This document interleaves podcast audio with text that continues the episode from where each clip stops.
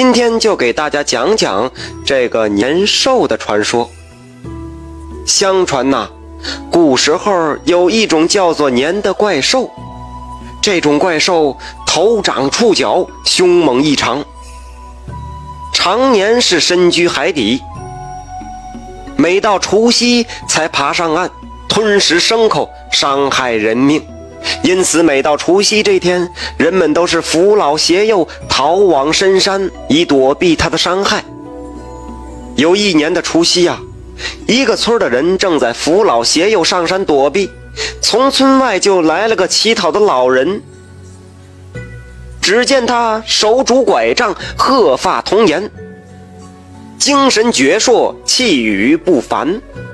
乡亲们有的忙着收拾行装，有的忙着牵牛赶羊，是一片匆忙恐慌的景象。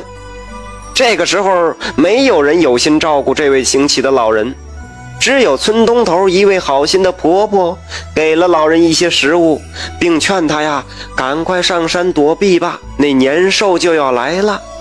但是那老人却说道：“哦，若让我在你家住一夜。”我一定把年兽撵走。一听前半句，哎呦，臭不要脸啊！哦，嗨，老婆婆认为这老人是在说笑话，就继续劝老人上山，说这个年兽很厉害。这老人呐，摇头不走。婆婆无奈，只好撇下家，自己上山避难去了。半夜时分呐，年兽就闯进村了。他发现村东头老婆婆家，这门上贴着大红纸，屋内是烛火通明。这年兽就朝婆婆家怒视了片刻，随即是狂叫着就扑了过去。将近门口的时候，这院内突然就传来了噼里啪啦的爆炸声。这年兽是浑身战栗，再也不敢往前凑合了。原来这年兽怕红色。火光和爆炸声。这时，婆婆的家门大开着，院内就站着一位身披红袍的老人。这年吓得转身就狼狈地逃走了。第二天，那就是正月初一，避难回来的人们见村里安然无恙，感到十分惊奇。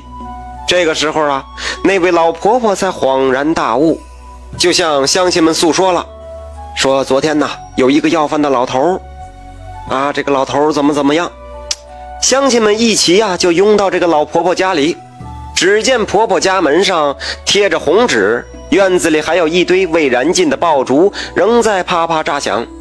屋内几根红蜡烛还发着余光。欣喜若狂的乡亲们是纷纷穿新衣、戴新帽，到亲友家道喜问好，庆贺。吉祥平安的度过了这一天。打这儿之后啊，人们就都知道了驱赶年兽、平安过这一天的办法。从此是每年除夕，家家贴红对联燃放爆竹，户户是灯火通明，守更待岁。初一一大早啊，还要走亲串友，道喜问好。